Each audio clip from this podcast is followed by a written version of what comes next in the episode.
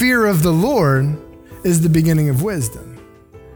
And when we start to look at, and we, when we try to factor our lives as if God doesn't exist, whether we do it on purpose or accidentally, when we start to factor our lives as if God doesn't exist or He doesn't have anything to say into how I live, that's when we start to get off. And that's a really kind of weird space for me to start with. I normally like to tell a story or something to get you thinking and to just kind of start with, you know, the book of Proverbs, who you know you may or may not have read very much of it, is kind of a weird place to start. But this is kind of a strange chapter um, that we're going to be talking in. We've been in a series called Dead Inside, and we're facing hypocrisy in the church.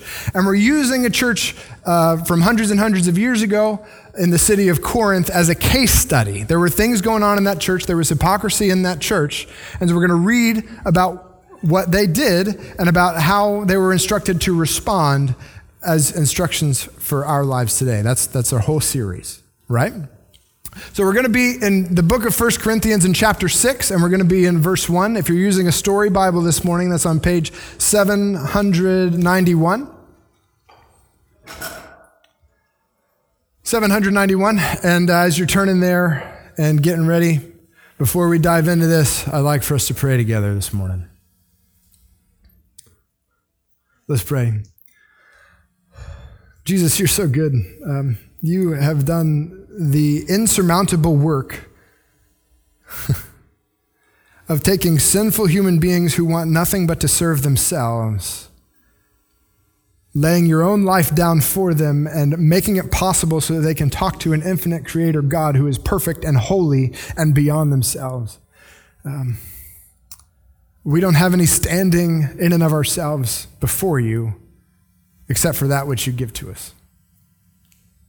And so, Lord, as we come to your word, as we seek to understand um, what was going on in this church hundreds of years ago, Lord, would you help us to understand the things that are happening in our hearts today?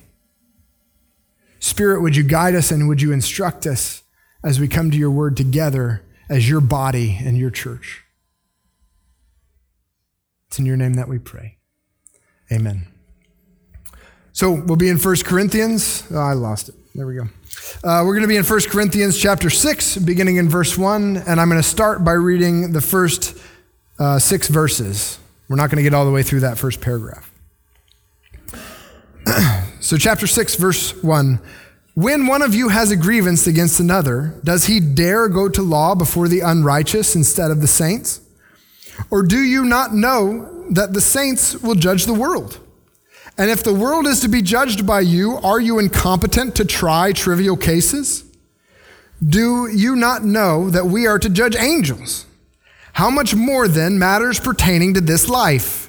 So if you have such cases, why do you lay them before those who have no standing in the church? I say this to your shame. Can it be that there is no one among you who is wise enough to settle a dispute between the brothers? But brother goes to law against brother, and that before unbelievers. We're going to pause there for a second. See, this, these, this section of verses is, is, a little bit confusing, but I want you to imagine that you've taken some virtual reality goggles. And you got some virtual reality goggles, but it's not virtual reality, it's future reality. All right, so imagine you could put a headset on and see into the future the way the future is going to be. How much time would you spend with those goggles on your face? I don't know. All right, y'all aren't into that illustration. That's okay. that's it's a little bit of a picture of what is going on here. He's he's talking about a specific situation and what's going on, and in order to address the attitude that the church is supposed to have, he's saying y'all don't even realize what's going to happen in the future. All of these verses are pointed towards a future that we need to be aware of because it's not that the ends justify the means, but the ends empower the means. If you know where you're going to end up and you know what's going to be going on, then to take that one next step and that one next step and that one next step, to live out the means, knowing where you're going to get to, the ends empower the means. Do you understand what I'm saying? So, what's the situation that's going on? Remember, this is Paul. He's the, he's the, the pastor who planted this church. He started it years and years ago, and he's been away for a couple of years. And he's been hearing rumors about different things that, going, that are going on in the church. And he's writing this letter now to say, hey, this is what I'm hearing about you. You should probably get in line here. You should probably correct this. I want to face this hypocrisy that you're living out in your church. And so, eh, as he's writing this letter, he says, Hey, I have heard that you guys are going to small claims court.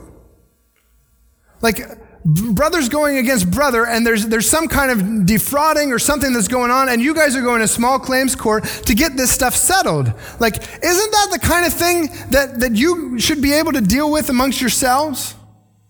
Isn't that the kind of thing that, that, that that you should be able to handle within the church. And here's a deep cut. Here's a deep, deep cut. If you've been following with us through our Shiny Things series before, remember they were talking about how wise they were and how they had this superior wisdom that was from God. And he says, You don't understand divine wisdom because divine wisdom is upside down. And Jesus, the Lord of all, came to be crucified. And now the crucifixion is our banner. Like, aren't, he says, deep, deep cut. Aren't, isn't there anybody wise enough in your congregation to settle this dispute?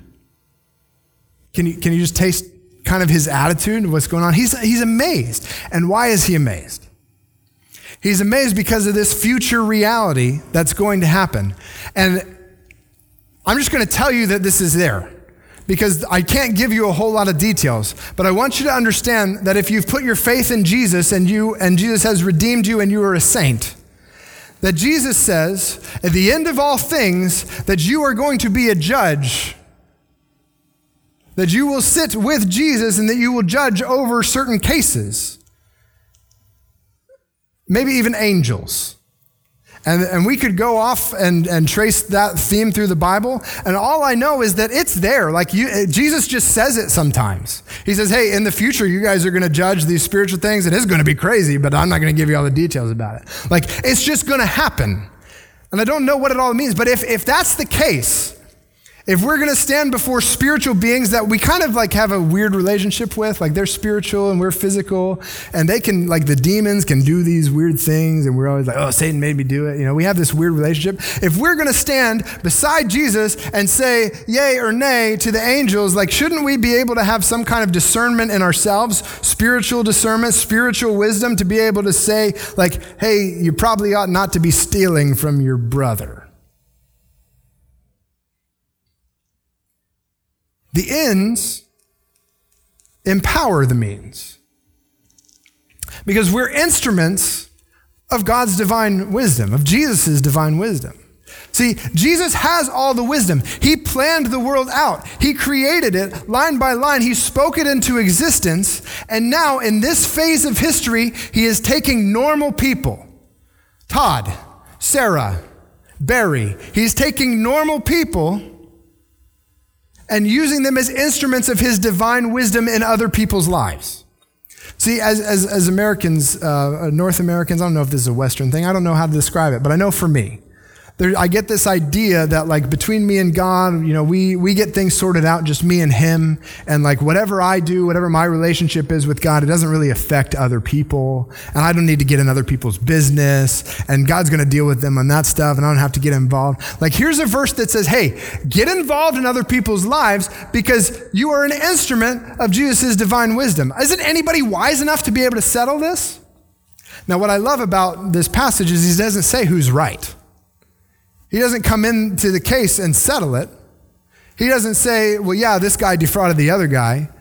But he is pointing out, like, hey, this, this shouldn't be going to a court that sees the world and has to judge the world as if God did not exist. Because the secular uh, governing bodies have to make a decision whether you believe in Jesus or not. Like that's their, the, the power that's entrusted to them. They have a certain way that they need to operate.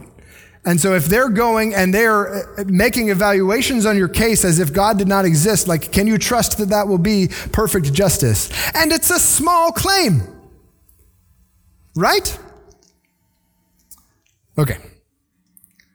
So you say, all right, Michael, like, I get that, that this is in the Bible, like, I'm going to judge angels. That's a little bit weird this morning. I don't think I was ready for that. I'm not like, I'm pretty smart, but like, I'm not really that smart. Like, can I take this seriously? I'm not really that wise. I would just invite you to go back to 1 Corinthians chapter 1, where, where we started our Shiny Thing series, where, where he says over and over again God takes the weak and the powerless in the world and uses those things to shame the strong and the wise. We have this idea that God wants to use the people that are polished and the people that have it all together and the people that, that you know, the people that would get elected to, the, to be the CEO or whatever, like, that's not God's economy.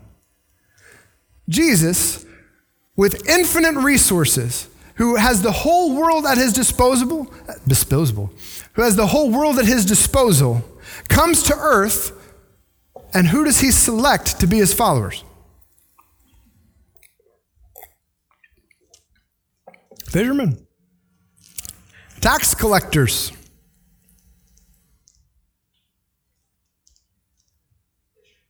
Mm-hmm, yeah. So I don't get why he does it, but I kind of think it's because his purpose is his glory. If he takes all the best people and all like the top 2% out of Harvard and uses those people to change the world, everyone's like, wow, what was their process? Like they're real smart. If he uses fishermen, they're like, what happened? God had to do something crazy here. And so if you hear that Jesus, I'm going to stand with Jesus one day and he's going to judge me, I'm okay with that kind of. It's a little bit uncomfortable. But, but then I'm going to turn around and I'm going to judge angels. Like, what is that? It's like, oh, like Jesus is going to get glory for that too. because there ain't any way I'm getting to that by myself. The ends empower the means. If I know I'm going to judge angels one day, then maybe I ought to walk with Jesus before I get to that day. Can I get an amen? Yeah, okay. So let's, let's read these last two verses here. 1 Corinthians chapter 6, verses 7 and 8. To have lawsuits at all with one another is already a defeat for you. Why not rather suffer wrong? Why not rather be defrauded? But you yourselves wrong and defraud even your own brothers. Listen, so he's, he says, Look, I'm not saying who's right and wrong. I'm saying you're both wrong. He said, Our example for how we do things is Jesus, and Jesus, who has every right, who lived a perfect life, who lived without sin, was condemned a criminal's death and took it. And so if somebody's being a little bit squirrely and stealing from you, like, don't you trust that the good judge is going to take care of that in the end? Like, why not rather be defrauded? And, and on the other side of that, like, you shouldn't be defrauding people. Like, you shouldn't be taking advantage of people and using your status in order to make the courts work in your favor. Like, it's just, it's just not working.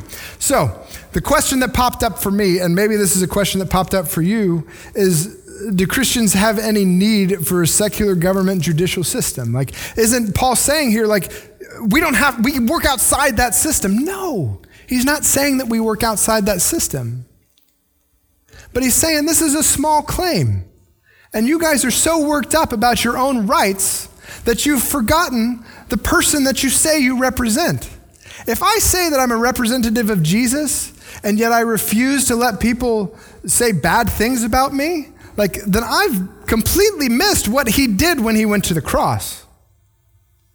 Like I don't have to defend myself when somebody says something nasty about me. I know it's not true. Jesus knows it ain't true. Satan knows it isn't true, and he's still trying to use it against me. I don't have to defend myself. Do you get, do you see? We've got to think seriously about our relationship with government because it exists and it serves a purpose. And the Bible in Romans describes the, the government systems as being servants of God. They have a role, and it's an important role. But we should also understand that we have some personal responsibility, church, to be able to solve issues amongst ourselves. We can look each other in the eye and say, Yeah, I don't know what the right answer is, but this seems like a decent compromise. Can we live with this? We can, we can lay our rights down for the benefit of another person. We can, we can see a need and meet a need without expecting any results. What is that? Love. Church, we can love. We can say, I don't know what the clear right, right and wrong answer is, and sometimes we can say it is, but it's not like the, the person is important. Like, I want to love people, and that's what Jesus did. He loved people so much, he laid his own life down. So, we're instruments of God's divine wisdom. I just want to throw back as just kind of an illustration. Let's tie all this together. It's the same thing that I said with, with, with Kid Nation. Can you imagine? That there were two teachers that had a dispute. Like, I don't know, two teachers of the same grade had a dispute. What's your teacher's name? Okay, uh, name two teachers that you got. Mr. Sloan and Miss Murphy. So imagine Mr. Sloan and Miss Murphy have a dispute. They're fighting with each other. Um, Ms. Murphy stole uh, Mr. Sloan's pencils. I don't know what it is. So imagine that those two teachers come to your class and say, hey, can you guys decide for us, like, who's right and who's wrong here? You'd, you'd pick the math teacher because you don't like him. Okay. now, come test time, come exam time, because you're coming up on that. Could you trust those two teachers to grade your papers knowing that they couldn't even resolve a dispute between themselves? Like, would, would it be like, I thought y'all were supposed to be teaching? Yeah. So it's, it's like this thing where in the future we're going to have this, this authority with Jesus to judge, and we go to these, these other people that we are end up going to judge somehow, and, and, and uh, we shoot ourselves in the foot. When the church can't communicate and can't reconcile amongst themselves, we shoot ourselves in the foot, and we know this. We're not surprised. And it doesn't take us long, like you get two people together it doesn't take us long to disagree about stuff. And disagreeing with each other in the church is not a sin. I don't have a problem with disagreement. I don't even have a problem with conflict. I don't have a problem with strong disagreement. But what I do have is a problem with people that can't sit down in a room together and have a conversation about why they disagree, especially if we're representatives of Jesus. We can do this, church. Is it pleasant? Not very often. Is it something that we particularly look forward to? Nope. But I'll tell you what, every time I've seen it done, I've seen the people that came into the room who like were just worked up and tense and just couldn't handle it. Every time I've seen the, them genuinely sit down and have the conversation, by the end of it, they're better friends than when we started. See, God uses conflict and God uses those kind of circumstances to actually bring us closer together. If you and I, John, never have any disagreements, then we will never get close. But it's when we disagree and we talk about why we disagree and we love each other even though we disagree, that's when like we actually have an investment in the relationship. So do not be surprised when there's conflicts in the church and do not be surprised when somebody in the church says, "Hey, can't y'all sit down over this and solve this issue?" Because we are what Jesus wants to use in each other's lives. I don't know about you, but I looked in the mirror this morning and said, Jesus, I don't know why you want to use me. I can think of a thousand ways that I screwed up this week. I can think of a thousand different ways that I'm incompetent to do the thing that Jesus is asking me to do. And yet we are instruments of Jesus' divine wisdom in each other's lives.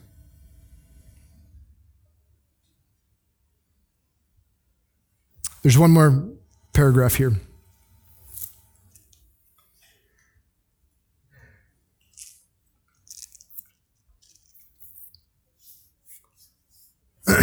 In verse, uh, excuse me, verse 9. Or do you not know that the unrighteous will not inherit the kingdom of God? Do not be deceived. Neither the sexually immoral, or idolaters, or adulterers, nor men who practice homosexuality, nor thieves, nor the greedy, nor drunkards, or revilers, nor swindlers will inherit the kingdom of God. And such were some of you.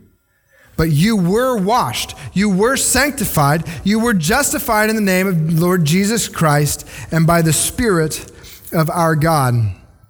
See, here's Jesus' divine wisdom in power. You remember a couple of chapters ago, he says, the, the kingdom of God does not exist in talk and saying nice things. The kingdom of God exists in power. And here is the power of Jesus on display that he could walk into the darkest corners of the world and see the most depraved sin and say, I'm going to take that person, I'm going to use them for my glory. I'm going to wash them, and I'm going to lead them forward in order to do the things that I want to do in my life in their life.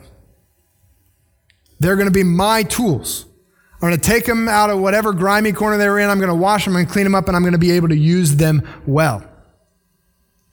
Here's, here's, here's a question. This doesn't always happen perfectly. This is an imperfect illustration. But when you wash your clothes, where do the clothes go after you wash them? After they're cleaned and dried? On the couch? In a laundry basket somewhere? In your room? All right, other than my children who aren't present, who goes and washes clothes, runs a whole load of laundry, turns around and puts them at the bottom of your dirty clothes hamper and puts dirty clothes on top of it?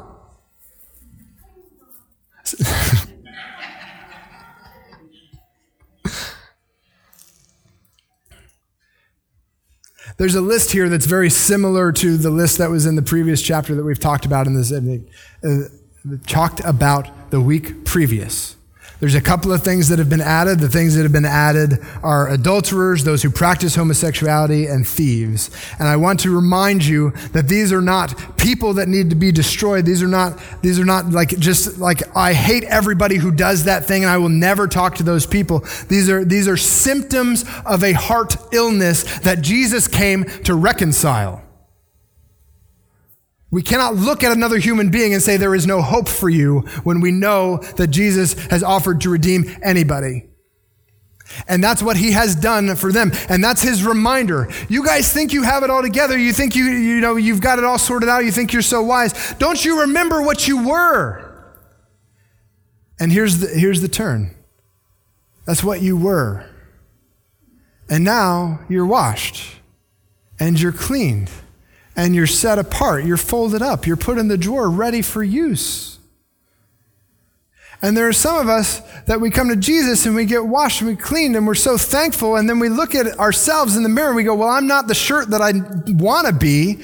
I must be dirty. And we put ourselves back in the hamper and live as if we were never cleaned. And what he's saying is, hey, if you've been washed and you've been cleaned, live like you've been cleaned. You don't have to carry around the filth anymore. You don't have to go back into the dirty laundry basket. Like it's done. The process is over. Jesus is the divine launderer. Uh, I mean that in a laundry sense, not a money sense. Y'all got that? Okay. All right. Sorry. Wow. I should I should uh, land this. We're instruments of divine of Jesus' divine wisdom. So, are you a disciple of Jesus' divine wisdom? We see it in the Bible, and when we read the Bible and we understand the Bible, and then we apply the Bible, that's divine wisdom. Because wisdom is not a, a series of phrases that you can write down in a book. Like, those are wise sayings, that's not wisdom. Wisdom is when you take the, the wise sayings and you actually do something with it. Wisdom is extremely practical. Wisdom is the use of proper knowledge. So are you a disciple of Jesus' divine wisdom? Do you, under, do you want to read the Bible, understand the Bible, and know what it says, what he's trying to communicate in it? And then do you take him seriously when what he says in the word about you and your life? It's not just divine knowledge, it's divine wisdom. It's not just studying a book over there. It's applying it to my heart. Because the test is coming. I'm I really don't know what to do with judging angels. It's in there. It's going to happen. But I've got I've got to rework some of my categories. The test is going to come. So are we going to be disciples of Jesus' divine wisdom until that day? Do you love at a cost to yourself? Like, are you willing to lay down your rights in order that you might be a witness to another person about who Jesus is? Like, I get, like, it's hard. It's hard to love people. People are really, really difficult. But when I'm looking at this, the, when I'm looking at somebody and going, God, like, you want me to love them? You want me to do that? Like, don't you know what they've done before? And don't you know what they did to me? And that hurt my feelings. And I don't really want to. And he says, Look, like, I died willingly, infinite cosmic power in the universe, and I let a Roman soldier drive a nail through my arm. I willingly hung and suffocated on a cross so that your sins might be forgiven. Like, I think you can put up with this person's nonsense for an hour. Do we love at a cost to ourselves? We like love when it's a mushy gushy feeling in the dating series, in the dating stage of a relationship. But when we're 10 years in and the budget isn't getting met, like it's real hard to love then. Do we love at a cost to ourselves? And have you left behind the ways of the old kingdom? Like, if you were washed, if you were in all of those things and now you have been washed, have you left the dirty clothes hamper? Are you still hanging out in there? If you haven't made that decision, this is your invitation. Make the decision. Jesus is the only one who's going to be able to stand you up and wash you clean, and you'll be perfectly clean. And it's the only way to get right with God is when Jesus makes it happen. There's nothing that you can do to add to it, there's nothing that you can do to take away from it. It's something that He does by Himself. And so the invitation is leave that stuff behind and turn to Jesus. But if you're the kind of person who says, Yeah, I already did that, how are you living like you've been cleaned? Because there's times where we say, Well, I'm not what I want to be yet, and so maybe I'll just go hang out in the dirty laundry because that's comfortable to me. That makes me feel better. I mean, ultimately, it makes me feel worse, but I, I, I really, like, what, it's what I know. It's okay that you have not known the right way to live before. We're all in that same boat. But now we take steps forward, knowing that Jesus is finishing the work that he started in us, and we walk with him.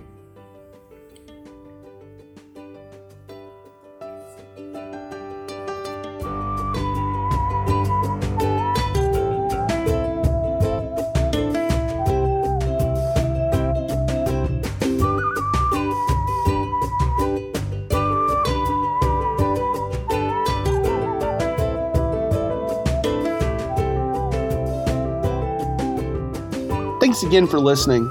We hope you've been challenged, encouraged, and helped by God and His Word.